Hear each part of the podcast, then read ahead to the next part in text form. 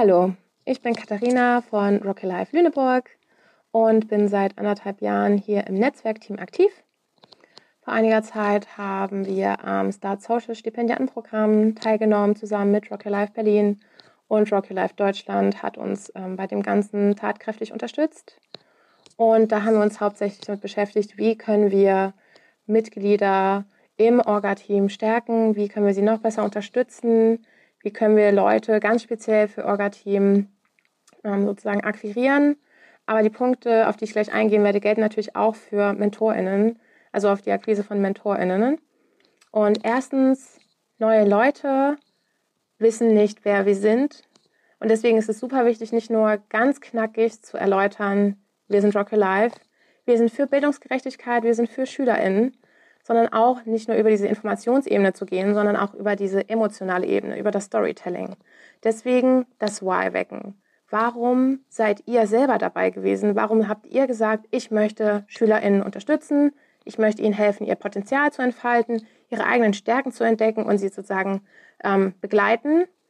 Ob ich jetzt im Orga-Team bin oder im Mentoring-Programm selber involviert bin.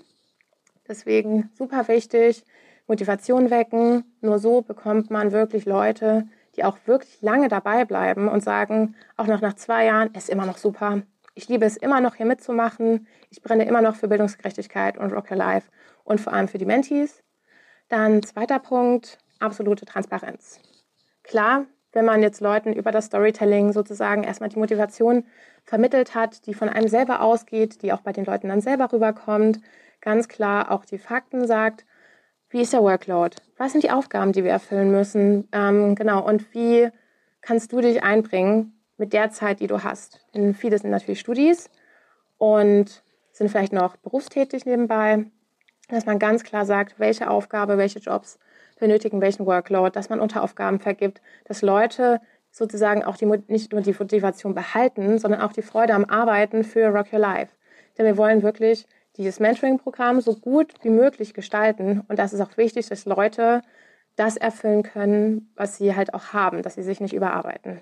Dann dritter Punkt, ist ganz wichtig, wenn man neue Leute kennenlernt und sie sich wirklich als interessiert herausstellen und sagen, ja, also ich hätte schon Interesse, bei euch mitzumachen, dann direkt einbinden, direkt auf die Kommunikationsplattform, ob das jetzt Slack oder WhatsApp ist, nach dem Infoabend einbinden. Das habe ich von Münster und Freiburg gelernt, dass man wirklich die Leute, die sagen, oh ja, ich würde mich auf jeden Fall für interessieren und dann vielleicht noch genau für dieses Team oder ähm, genau für diese Kohorte als Mentorin, dass man diese sofort mit Kontaktdaten festhält und dann auf sie zurückkommen kann.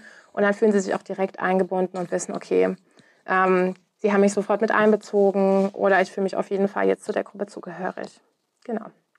Dann mein letzter Punkt ist die Doppelfunktion oder die Möglichkeit, Leute als Hybriden dabei zu haben.